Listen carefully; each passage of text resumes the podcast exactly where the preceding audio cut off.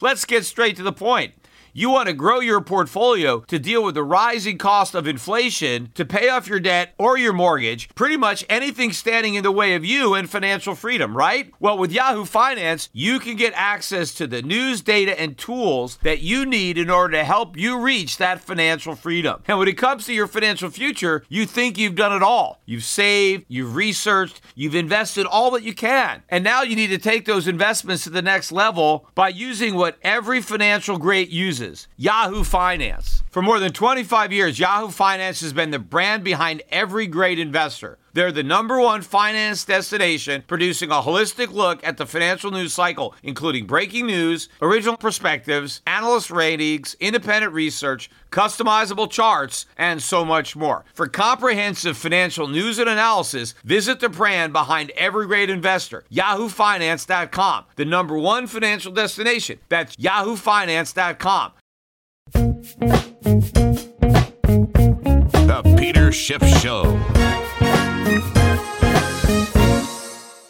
Well, I'm recording this podcast on Saturday morning. I would have liked to have done one earlier in the week, but I was down in Dallas and didn't have uh, a lot of free time. I was at the Money Show down there, and uh, so I didn't really have a chance to comment. We had the jobs data that came out on Friday. So I wanted to get to it, but I just figured I'd wait till I get back to my studio. It's a lot easier uh, to do that. You know, by the way, my next conference that I'm going to be going to is the New Orleans conference, uh, which is going to be October 25th to the 28th. So in about three weeks or so, if you haven't signed up to attend, you really need to go to this conference. It is probably my favorite conference in that I really like the people who attend it. Uh, the speakers in particular, there's a lot of really, really uh, good guys down there that I've been following for a long time myself before people started following me. You know, they've been doing this conference now for 43 years. I think it is the longest standing annual investment conference in the nation, started by Jim Blanchard. It's always kind of been like a gold conference, but it gets a lot more, it goes a lot uh, further than just gold. You know, by the way, the one year they didn't have the conference was 2005 because of Hurricane Katrina. Apparently, another hurricane is about to hit New Orleans. This is Hurricane Nate. It's supposed to hit, I think, late Saturday night, early Sunday morning. This one is just a category one. At least that's what they're projecting. Remember, though, I mean, Hurricane Maria was a category one and then it escalated to a category five very, very quickly. Now, it doesn't seem that this is going to happen with Nate, uh, but you never know. But if it does hit as a category one, Katrina was a category three.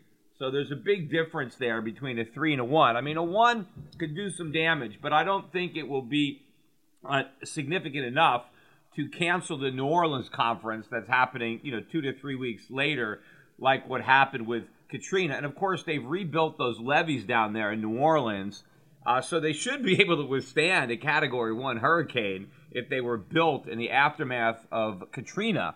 And they were meant uh, to try to withstand something at least as bad as Katrina, if, uh, if not worse. So if you haven't already signed up, go to the website, the New Orleans Conference website, sign up, use my code. You get a discount if you mention Peter Schiff. I think you can use the code Peter or Schiff. I think either one is going to work for me and then I get credit. I think there's a contest going on. I think the person who refers the most people uh, gets a gold coin. I, am like in sixth place right now, so for some reason, a lot of my people aren't signing up, or if they're signing up, they're at least uh, not using uh, my code. So uh, I gotta, we gotta step it up if I want to get that that gold coin. But I really, more importantly, want to have more people down there at the conference. It's a great conference. It's a great city. If you haven't been there, you'll love the city. You got the jazz, you got the food, and I'll be down there uh, with my family. My brother's going to be down there. I got a couple of reps. I'm bringing my wife. I'm bringing both my my younger kids.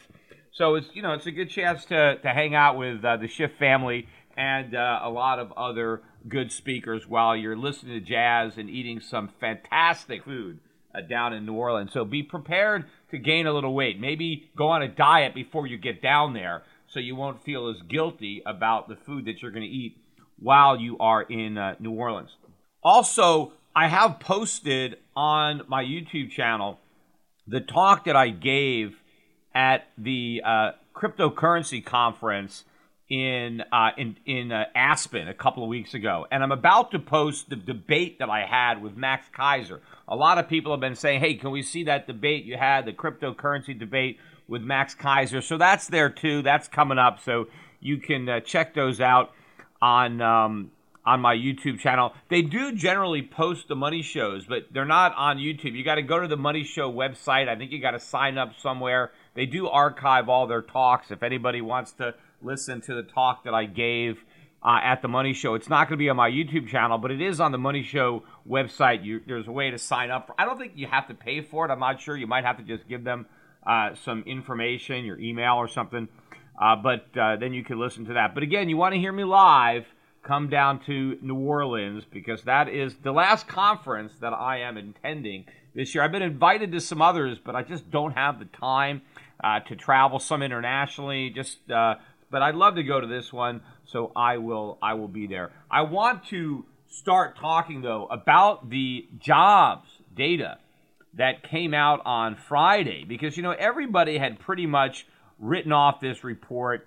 They were saying, well, it's going to be weak because of the hurricanes and so even if it is weak, it's not going to matter, right? So they had already decided that no matter how bad the report was, that they could just ignore it but it still ended up being a lot worse than they thought because even though people thought it was going to be bad, no one thought it was going to be this bad. I mean, people still thought we'd get like 100,000 jobs. I think that was the consensus. Some people thought as high as 140,000 jobs.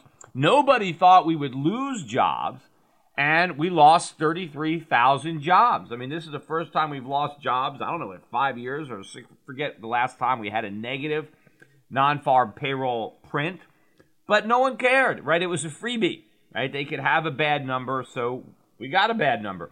But it's actually worse when you factor in the revisions, even though they revised last month's up from 156 to 169, they revised the prior month down by about 50,000 jobs. That's a big drop. So 35,000 approximately fewer jobs in the last couple of months. So that really brings down the three month job creation average. Now, there's some weird quirks in this report. The unemployment rate dropped to 4.2%. How is that? How did the unemployment rate go down? We lost jobs. Didn't the people who lost their jobs file for unemployment? Well, maybe the hurricane stopped people from filing. Maybe they lost their jobs, but they couldn't get down to the unemployment office. Maybe that's why. Private sector payrolls, they're a bigger loss. 40,000 jobs lost. They were expecting a gain, a gain of 117,000 jobs. That was the weak report they were expecting. And instead, it was a loss. Manufacturing lost 1,000 jobs. Here's another weird statistic the labor force participation rate, which was 62.9 last month, was expected to drop to 62.8, jumped up to 63.1. That's the highest labor force participation rate. I don't know, at least a year. I can't. Re- I don't remember how long it's been since we've seen a 63 handle. How is that possible? How do we have all these people that are in the labor force in the month of September that were not in the labor force in the month of August when there are 33,000 fewer jobs in September than August? If we lost jobs, how is it possible that more people are now in the labor force? Well, I mean, maybe they're in the labor force and unemployed, but that doesn't make sense either because the unemployment rate dropped from 4.4 to 4.2. So none of that makes any sense to me, which is one of the reasons that you got to take these numbers with a grain of salt when they seem to be so inconsistent just within themselves. Also, average hourly earnings shot up 0.5%. Uh, last month was revised from up 0.1 to up 0.2. They were expecting up 0.3 yet it had a jump of up 0.5. Although I did read this article up on Zero Hedge, I put it on my Facebook page about some kind of quirk in there, some kind of manipulation that may have produced uh, that big gain in the, the number. But, you know, initially it was that 0.5% increase in average hourly earnings that sent the dollar up and gold down, right? That was the initial reaction to this report. Even though 33,000 jobs were lost, much weaker than expected, nobody cared again because they were pre-blaming it on the weather, right, the hurricane. But when they saw that uh, the wage number that really had an impact on the dollar and gold. And the dollar index shot up and made a new high for this move. Uh, but then, in fact, sold off and closed negative on the day. So it ended up being a reversal in the dollar, technical reversal by taking out the high, but then selling off and closing down on the day. The opposite thing happened with gold. Gold initially sold off about six, seven bucks and then closed up about eight or nine bucks. So about a $15 swing. We took out the low for the move and closed higher. So we had a positive reversal in gold and we had a negative reversal in dollar. So and that makes sense, right? We you know because they're both kind of the opposite side of the uh, the same seesaw. Stock market in general was higher on the day. The Dow did finish off uh, just under two points, but I think that Nasdaq was at a new record high. Uh, you know, S&P markets continue to move up uh, day after day. It's almost like a melt up at this point of optimism and enthusiasm, despite the the enormity of the problems that everybody wants to sweep under this rug. And the rug, believe me, is you know got a mountain of stuff already underneath it. I think the newest catalyst that is fueling the euphoria is the anticipation of these tax cuts that are coming, right? Not even really tax reform, but tax cuts. The Republicans, the Senate at least, passed a budget during the week $4.1 trillion of government spending. Um, obviously, a lot of it borrowed money. Uh, apparently, there are some cuts in domestic spending, but not nearly enough to offset the big increases that we're getting in defense spending and, of course, the automatic increases that we get in entitlements. So, really, no cuts to speak of. More government, bigger deficits, yet somehow this paves the way for tax cuts. It shouldn't. Bigger government paves the way for tax hikes, even if the government wants to pretend there are tax cuts. You know, I had a debate when I was at the uh, Money Show in uh, Dallas. And I was on a panel. Mark Skousen was the mediator of the panel, and um, one of the people on the panel was Steve Forbes. And he had just finished speaking right before. So he gave a standalone speech right before this panel. And then so I made some references during the panel and got into a bit of an argument with Steve Forbes. And you know, I don't often disagree with Steve Forbes. I mean, Steve Forbes was actually one of the few people that publicly endorsed me when I ran for Senate in 2010. I mean, not that many people did that. He came out and endorsed me, and he did a mailing uh, on endorsing me for, for U.S. Senate.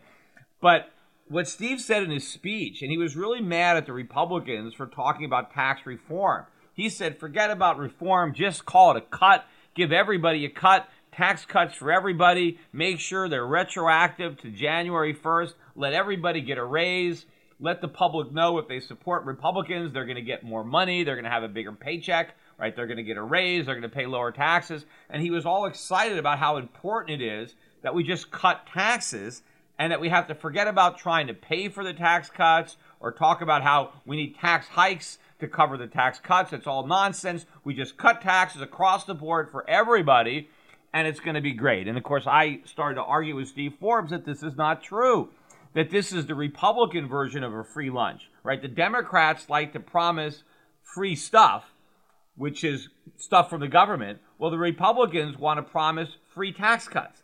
What's a free tax cut? That's a tax cut that happens even though you don't reduce government spending. The point I made to Steve and the audience was that the cost of government is not measured by what it taxes, but by what it spends. And so if the government is spending money, then there is a cost associated with that. Whether or not we pay for that through taxation, we're still going to pay for it. We're going to pay for it through more debt, through more inflation, and ultimately higher taxes in the future to not only repay the debt, but to pay the interest on the money that we borrowed to finance the tax cuts. So cutting taxes, but borrowing and printing the difference is worse. I would rather pay for government with taxes than debt and inflation and higher taxes in the future. That's the argument that I made. And another thing that I challenged Steve Forbes, I said, Steve, if the Republicans are going to tell their constituents that they can get tax cuts even if government spending continues to grow, then how do they have the political ability to generate the swell of public opinion to shrink government. See, what I want the Republicans to do is make it all about less government. I want the Republicans to say, you've got a choice. You can have big government and high taxes, or you can have small government and low taxes. That's it. You can't have big government and low taxes. That's what the Republicans want to sell. That's what Steve Forbes was advocating. But I don't like that because if people think they can have their cake and eat it too, then that's what they're going to want. But if you put it in those terms, hey, you want lower taxes? We need less government. Right? If you want to pay less for government, then government has to do less. Government has to cost less. So, yes, you can have a big tax cut, you can have more take home pay, but these are the government programs we need to eliminate to make that possible. These are the agencies that we have to get rid of. These are the entitlements that we have to cut. And maybe if you do it that way, you'll be able to generate some support for cutting government spending if people realize that there is a reward for that, that there is something to look forward to, right? You cut the government spending and then you get the tax cuts. See, Steve Forbes is like, no, let's give them the tax cuts first. Well, if we get the tax cuts first, we're never going to get the spending. It's like, you know, I've got young kids, they want dessert. You want your dessert? Eat your dinner. Eat your dinner, then you get your dessert. If I just say, okay, here's the dessert first, they're never going to eat their dinner. They only eat the dinner as a means to get to the ends. They want the dessert, so they have to eat the dinner first, right? So you can't tell the uh, public you can have your tax cuts first and then we'll cut spending later because we're never going to get the cuts. You got to say, hey, the tax cuts are contingent on the spending cuts. Let's cut spending, and then if we do that, we can cut taxes. So I had this argument with Steve Forbes, and but this is what's going on with the Republicans today. They're trying to sell this tax cut, but the markets are all excited about it. apparently, too, now that they've passed this budget or in the process of passing it, now they can supposedly enact these tax cuts based on a simple majority. So this this budget passing was seen as a milestone, right, on the road to these tax cuts, which the market is celebrating because yes, you know, taxes are going to go down on corporations, taxes are going to go down on pass-throughs and so obviously the upper income people are going to have some tax cuts if this thing goes through, at least initially. But you know what? The market already rallied on this. We've been rallying on tax cuts ever since the day after Trump was elected. This story has been driving the market. How long can the market rally on the exact same news? Right? When is it buy the rumor, sell the fact? Because these rumors have been going on and on and on. You would assume that we're going to sell before the fact. I mean, we've been rallying on this rumor over and over again. We've got sky high valuations, and of course, it's not all the stocks that are rising. I think still the majority of stocks in the S&P 500 are falling. They're not going up. You just have a handful of overpriced stocks that everybody is buying, and of course, everybody is buying these ETFs now. People are just mindlessly and robotically plowing their money into what everybody else is doing. And so it's those stocks that, no thinking, momentum, must own type, nifty 50 type stocks, right? They're the one decision stock. You never have to worry about when to sell it. The only decision is when to buy. And of course, when the time to buy is whenever you got money, right? This is, you know, we've had this in every bubble uh, that we've ever experienced. And certainly this one is, is no different. And of course, this is the biggest bubble that the Federal Reserve has ever inflated. And you know, the problem is the last two bubbles had popped, and we had the stock market drop by 50% twice, right? Uh, during the last uh, 15 years or so, or this this uh, century, right? In 2001, the market was cut in half, and in 2008, the market was cut in half.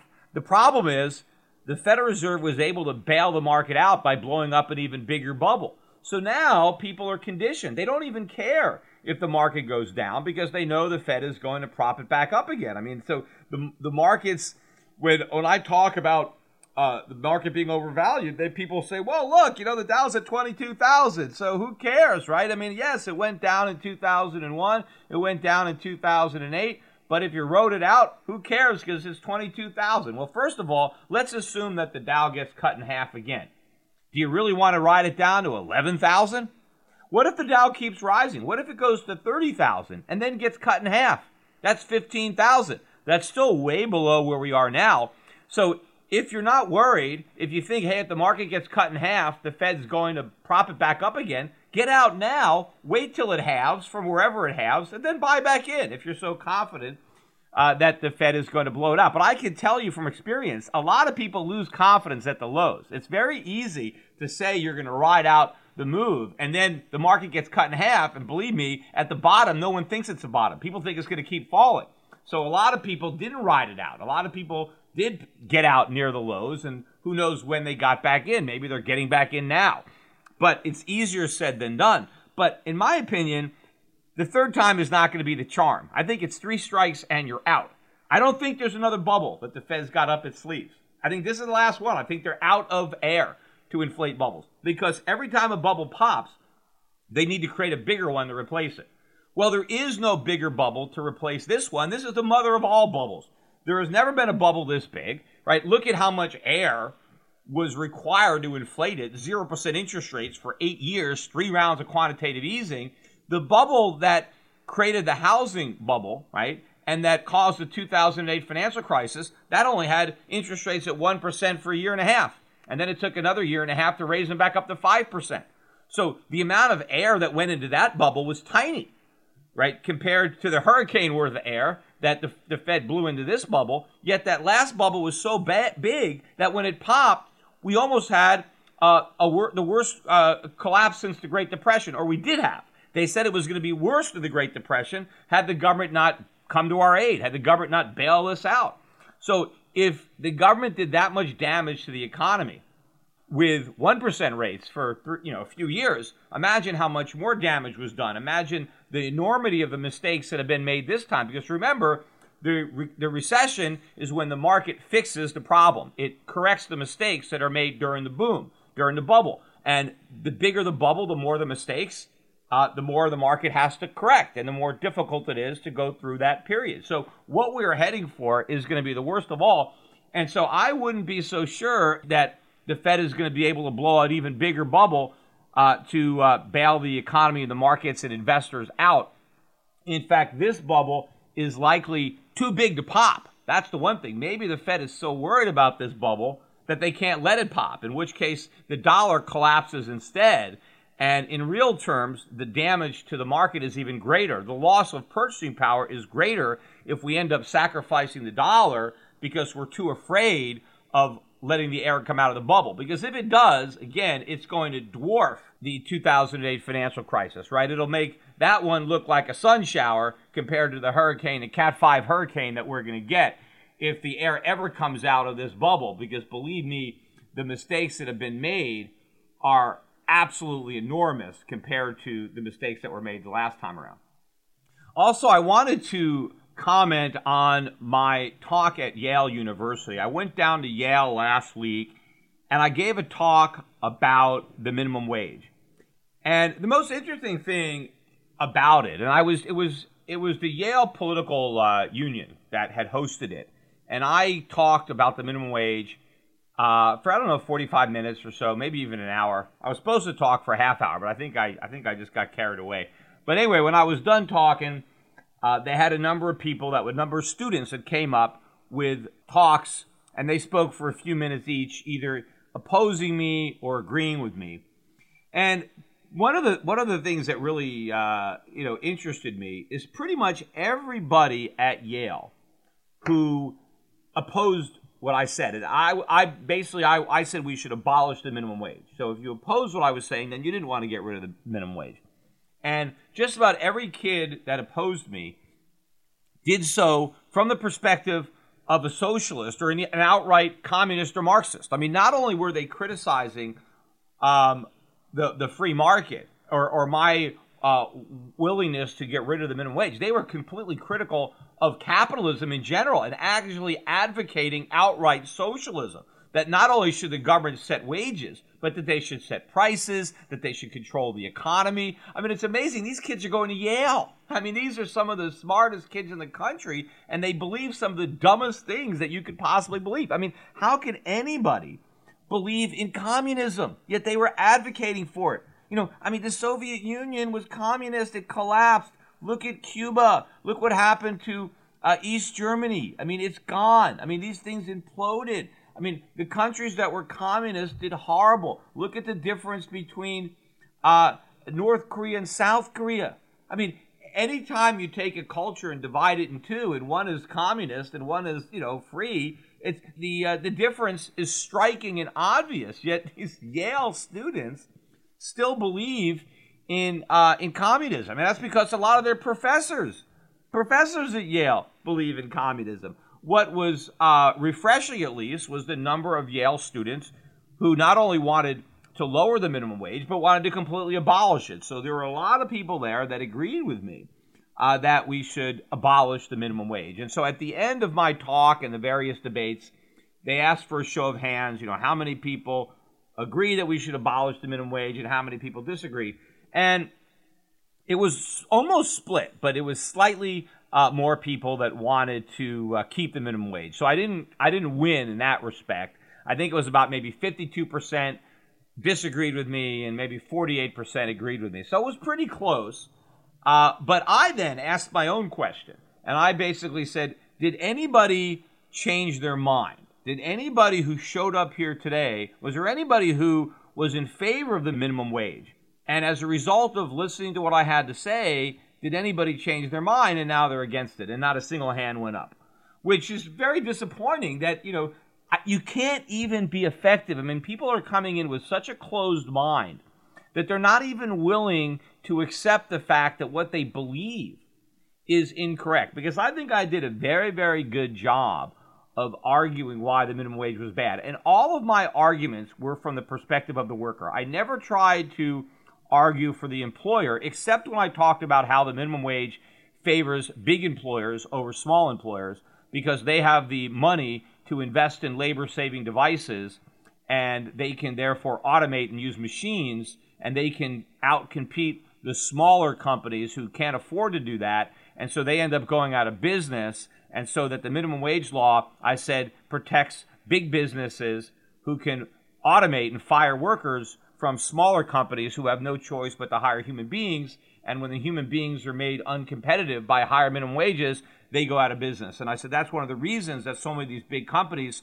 support the minimum wage because they know they have the resources to fire their workers and stay in business, and they know the smaller competitors don't. But other than that, all the arguments I made were from the individual perspective of the worker, workers' rights, workers' opportunity. I made it a civil rights issue that individuals should have the right to accept any job that they can get if they decide and, and like it, if they agree with it, if they want it and the government should not interpose their judgment. They should not determine that a job is not good enough, doesn't pay enough. If an individual believes that that's a job that they like, if it's the best job that they can get, it, it shouldn't be up to the government to tell them that they can't have it. There is no uh, government authority to pass a law that makes it illegal for people to work for people to have jobs. I mean, you're you know you're legislating poverty. I said, look, if you believe in anti-poverty programs, that's a different debate. If you want to have some other kind of government role in fighting poverty, you can do it.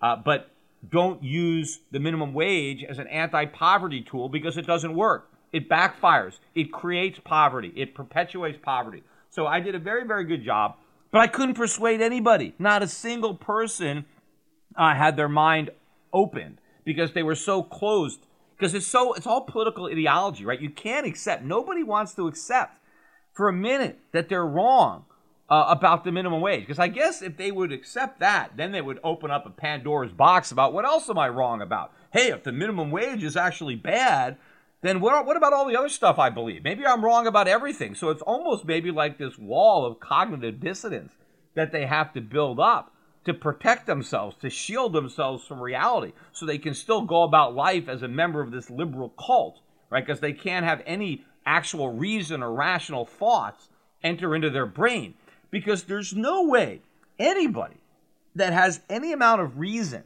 can be in favor of the minimum wage. There is simply no way around it. You have to throw uh, all reason out. I mean, these guys were saying how, well, supply and demand doesn't apply to wages. Why not? It's a price. The price of labor is a price like any other price. Supply and demand is a law, it's not a suggestion. So you have to completely disregard the law. You got to come up with all kinds of nonsense theories that are totally unsupported by fact in order to believe this stuff. But people have to believe it because they have to advance this agenda of big government, of socialism, and they have to condemn the free market every way they can.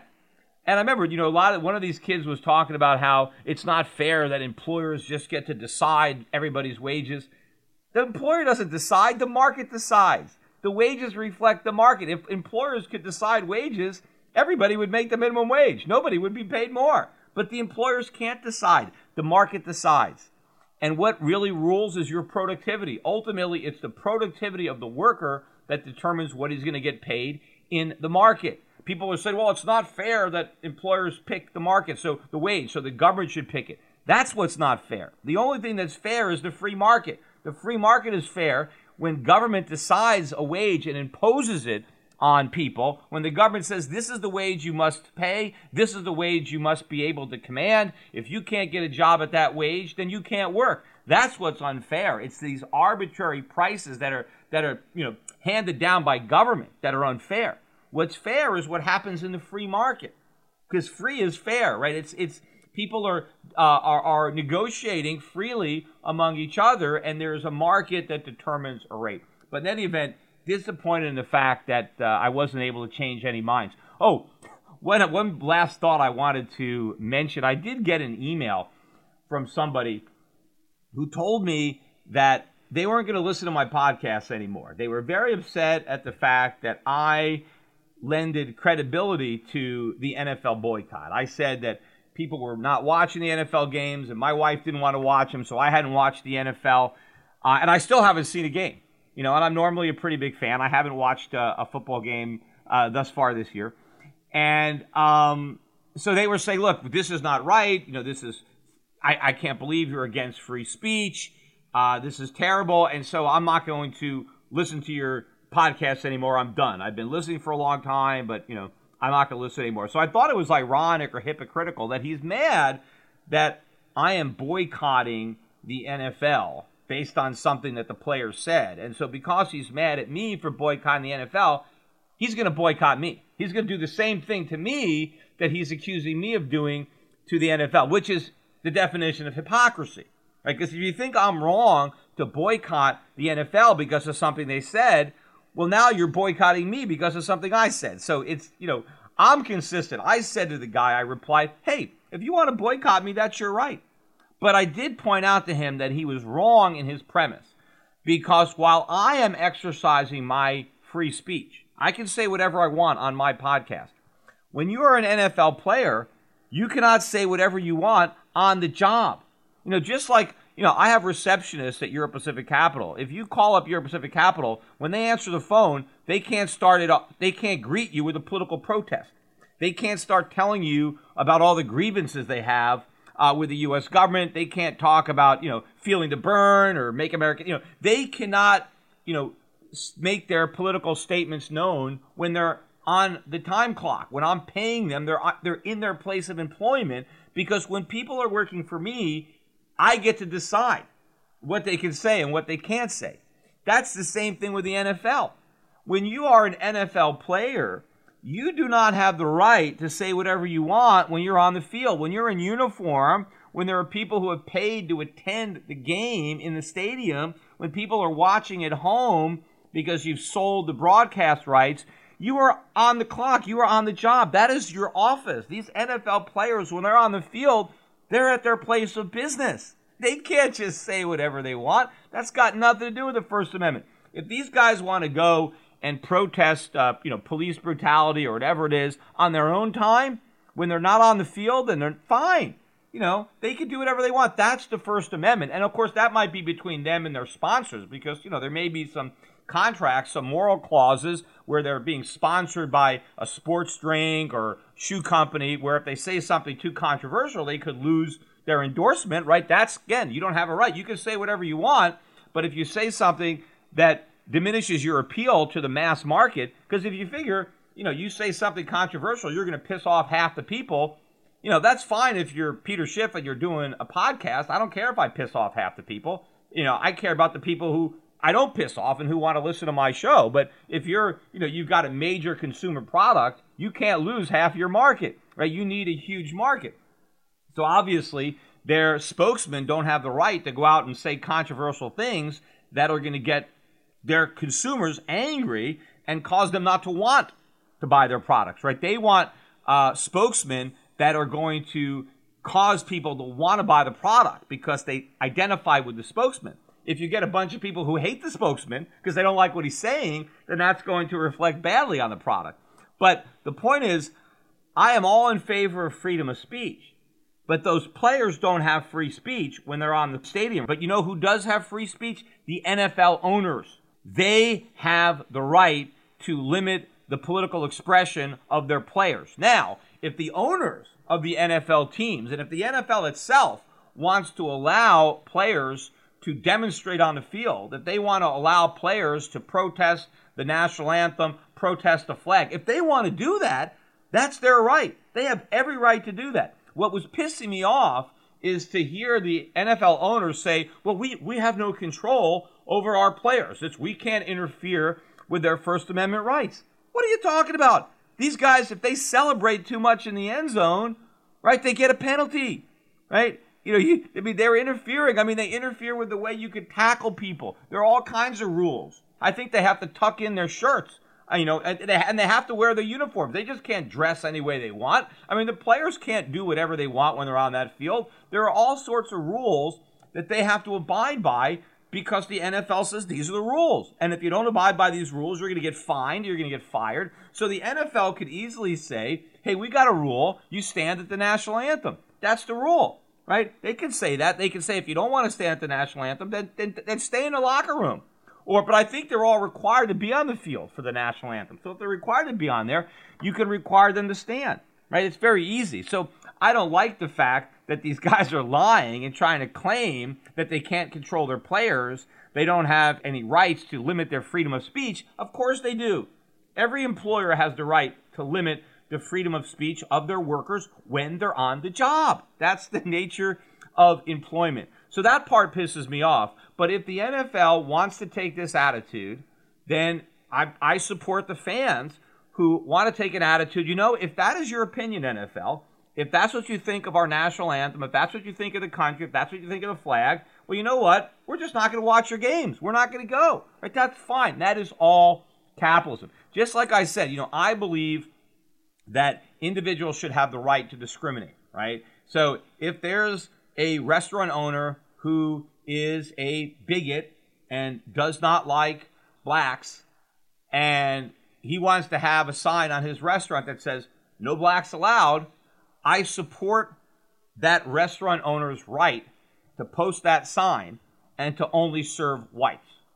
But I also support my right to boycott that restaurant on principle. I don't want to eat in a restaurant where a guy is so bigoted that he would have a sign like that. And I have no problem with other people organizing a boycott or a protest of a racist restaurant. And that is how the free market can control racism. We don't need government to do it. So if the NFL wants to do something, and if people are offended by it, then fine.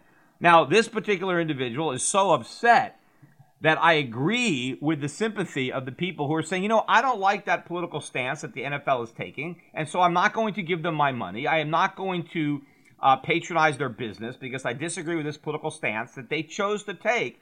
Now he's saying, oh, well, I, I disagree with your political stance, so I am going to boycott you. which again is the ultimate in hypocrisy. And the one thing that I really don't like, and I've said this over and over again, the one thing that pisses me off more than anything is hypocrisy.